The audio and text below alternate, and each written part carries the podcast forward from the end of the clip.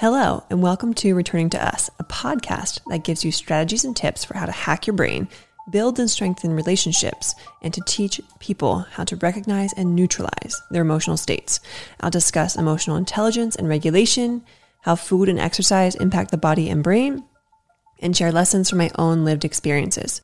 I'm Lauren Spiegelmyer, the founder of the Behavior Hub, which is an organization that works to reduce the stressors of raising and educating children through a brain and biology based lens. In these episodes, I'll share stories and strategies from my own life, work, and research, answer listener questions, and wrap it up with a try it at home tip. Decades worth of information in just minutes. You ready?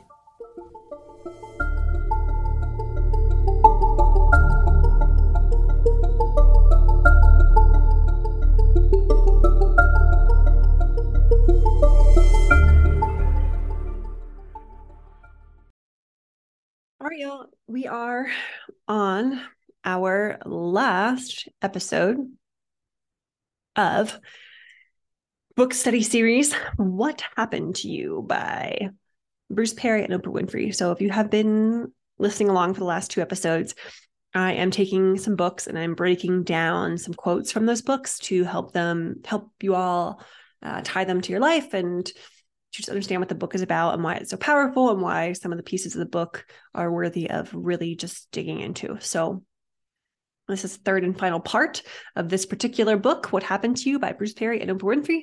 And we're going to jump right in because I've got some, I've got a lot of quotes here. So, we'll see if I decide to go through all of them or not because we might be on here for an hour if I do. All right. First one it is very difficult to meaningfully connect with or get through to someone who is not regulated. This is important to know because so often in our workplaces, in our homes, in our schools, we are trying to, I wouldn't even say connect with, but we definitely are trying to get through to kids and adults who are dysregulated. And it just doesn't work that way. It's nearly impossible to reason with them. And that is why when you tell someone who is dysregulated to calm down, never ever works. It's actually just more triggering. One, because they're kind of like uh, patronizing um, what's the word i'm looking for? Patronizing degrading almost words and language is stimulating. When someone is dysregulated using more language is just going to typically rev them up more. So it usually just makes them angrier. Uh and the reality is you don't have access to your communication parts of your brain when you're a certain level of dysregulated. So when someone is very upset, the words themselves are not too effective. In fact, I would say that your tone and your body language and your rhythm of your voice is probably the most impactful. So if you all three of those things, tone, rhythm, and, and body language can become neutral, if you can bring them down in energy, it's going to bring the person down. So the best thing to do is just kind of neutralize yourself and stay present or even remove yourself if you have to, but don't use words. Um, maybe just even restate what they are saying. It's called reflective listening because that will help them to get more regulated. And the reality is this you can't talk someone out of being angry or sad or frustrated or whatever. And we don't want to. We want we want them to feel those emotions because if you don't allow them to pass through, they get lodged in your body cellularly and that creates disease. So what you can do is be a sponge and absorb their emotional intensity if you have the space to do that and help them to stay regulated or get regulated and they might hopefully call, uh, catch a calm. The other thing i would say is to do suggest model some type of rhythmic activity because rhythm is regulating. So i say that a lot. And uh, especially like nature like if you watch like the ripples of the water or you watch the waving of the trees and the wind all of those things are are incredibly regulating. So maybe mimic or model nature itself and some of those sensory elements to match uh, to get your own rhythm to your own system to regulate to those rhythms. Your past is not an excuse but it is an explanation offering insight into questions so many of us ask ourselves. So why do we behave the way that we do? Why do we feel the way that we do? All those things. Um, i have grace for a lot of people who are struggling with their childhoods, their past, their relationships. Um, I have a lot of empathy for people. And it's because I understand that people don't choose to be that way, that they're mostly defense mechanisms. And these are patterns created out of survival and safety. So it's not an excuse because as an adult, we are responsible for starting to become aware of these patterns and breaking them. But it does give you an explanation, which makes it easier to give yourself grace. So definitely ask the questions and become more curious and stay curious. Teachers will often say, for no reason at all, he or she just came at me, excuse me, or he or she just did A, B, C, D, whatever it is. It's one of the most common descriptions or descriptors of behavioral outbursts.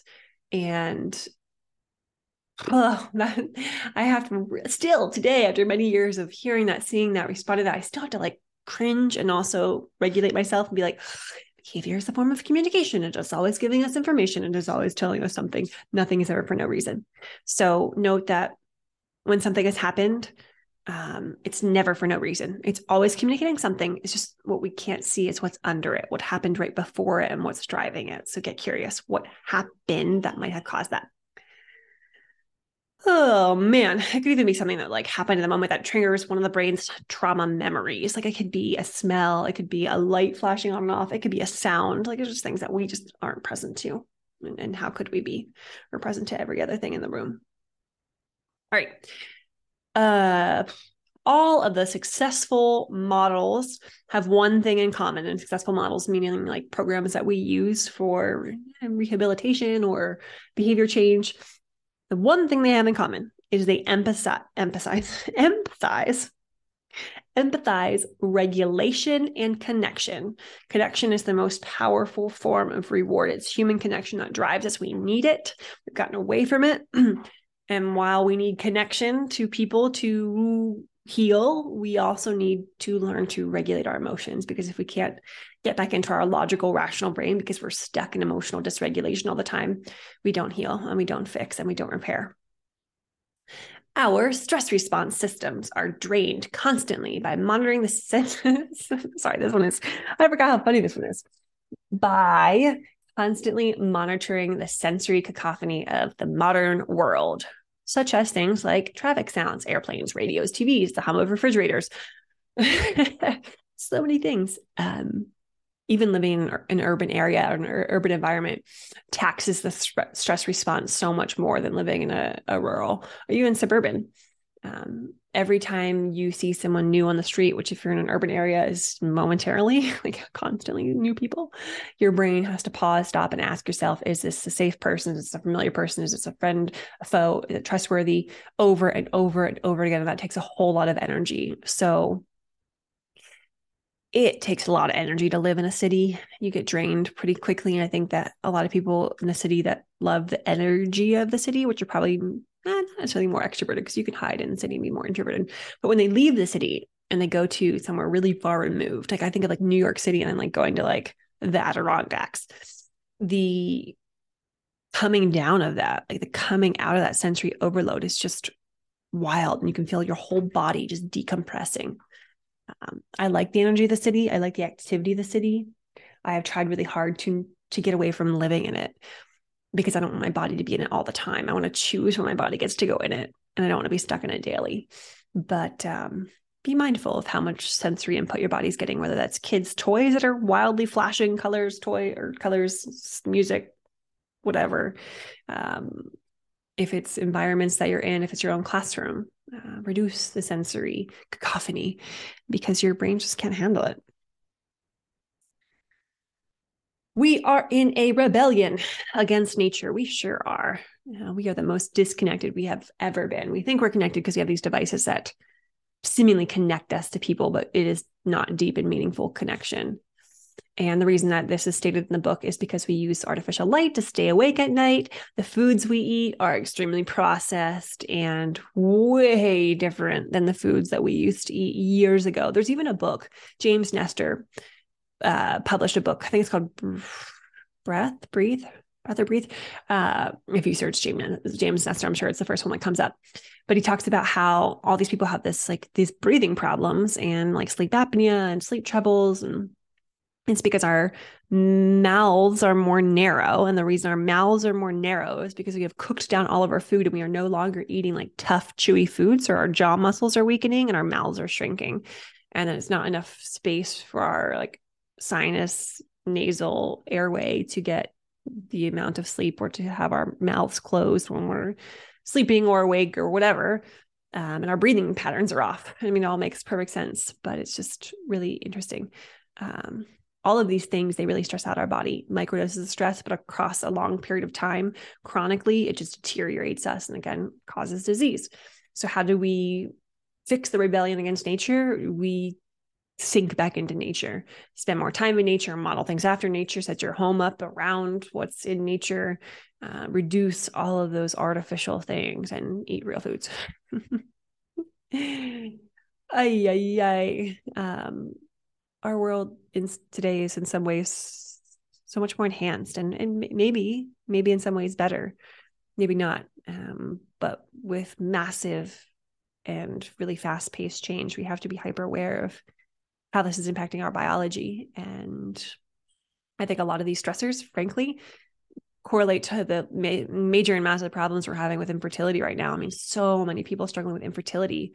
It's the stress on the body. The body thinks so. So what's really happening is like the body thinks it's dying because that's what that's what's happening. If you're constantly chronically stressed, your cells are dying. You are deteriorating. You're going into like a death, death state. Um, sounds so morbid, but that is the reality of our biology. And when your body is focused on kind of correcting all of that, it can't be focused on reproduction at the same time. I mean, this all again, just biologically, just make it makes sense. So how do we fix this, or you know, what else should we be thinking about? Well, I mean, think about even like families spreading out, moving apart. Even the nuclear families that are together, they're not together. They're not having family meals together. They're not having conversational skills or they're not having conversations and their conversational skills are fading. And I think I read a stat, not I think I read a stat somewhere, I can't remember where it was, but it was like the average family meal in like 1940 was like two hours or three hours. And like the average family meal today is like 15 minutes. like it's, it's sick. I mean, it's like so the spectrum is so far apart. We we need to get back there. And, and you know, family meals is, is one way to connect and repair that. But um, creating communities, connecting with your community, going deep with people, spending time with people, getting off devices, reducing your. I mean, there's so many little things that we can do to reduce our stress and to improve our body. Oh, and storytelling. Yeah, we really lost the art of storytelling a long time ago. Things used to be passed down from generations by by the telling of a story, and we really just, man, we can't even listen to a story. We're just we interrupt and there's power and knowledge knowledge in in ancestry and we're we're losing that. Um, and as we are losing all of these things the result is a more self-absorbed more anxious more depressed and less resilient population. I mean we are literally breeding narcissists. That's what our society is is doing right now. It's everything is about self growth self focus self self self self and we're very rarely about others and think about that's like a personality trait that's kind of can, can be genetic. Um, the epigenome starts to shift and change based on our society based on our family systems. And if we're shifting into more selfish self-based personality types you'll have more and more and more people like that. And people that might have been more giving types become more taking types. And that's detrimental to what we need to heal because what we need to heal is togetherness. What we need to heal is community so think about how you can bring that into your own life your own community, your own family, your own school, your own classroom. How can we connect and become more of a, a community, a tribe? Because we need that to heal. Today's listener question is How can we help manage or lessen stress for students and staff? This is hard because what I tell people all the time is like focus is on your locus of focus on what's in your locus of control some of these things aren't in your control. You can't control the stress levels to a full extent of your staff or of your coworkers or even of your students. What we can do is we can teach people how to set boundaries and how to uh, respond better to the stress. Hopefully, they can take care of lessening it, um, or you know maybe we can help them become aware so they can take care of lessening it. But we're in such a reactive state of being right now, so we kind of have to be until we can get neutralized. And when you're neutralized and you can manage your stress, then you can work on reducing it. So here's what I would say: teach people to manage their stress first, and then they can work on reducing it. And that takes us to our try at home tip, which is what I'm going to call a slow ride. um, it makes me giggle a little bit, but when you are running, I, I say running is not a good example. When you're on a bike, uh, riding something, um, go intentionally slow. I mean, we associate bikes with like exercise and movement and spin and fast and all these things. I encourage you to whatever you're doing. Like if you're used to doing runs, do do a walk or put a walk at the end of the run. If you're used to going fast on a bike, go slow, because it becomes a mindful ride. Then it becomes a, an a out inside, out in nature. You're going slow, and as you're physically going slow, your inner body and mind and all the things internally slow down. If you go fast, all those things go fast as we are in a very fast society and a very stressed out society, what will help fix that is to go slow. So take a slow ride. That's it for today's episode of Returning to Us podcast. Remember our try at home tip, which is slow ride. If you're looking for more support in the areas of stress, trauma, or behavior, or the brain, I'd like to be, love to be a part of that learning journey. Behavior Hub offers a range of supports from coaching to online courses to training programs, even university credit. If you want to learn more, just shoot me an email through the Behavior Hub website. And don't forget to lock in what you learned today by sharing it with someone else, commenting below what your biggest takeaway was, or just subscribing to future episodes to learn more about how to hack your brain, hack your body. Until next episode, I am Lauren Spiegelmyer, and thanks for joining me.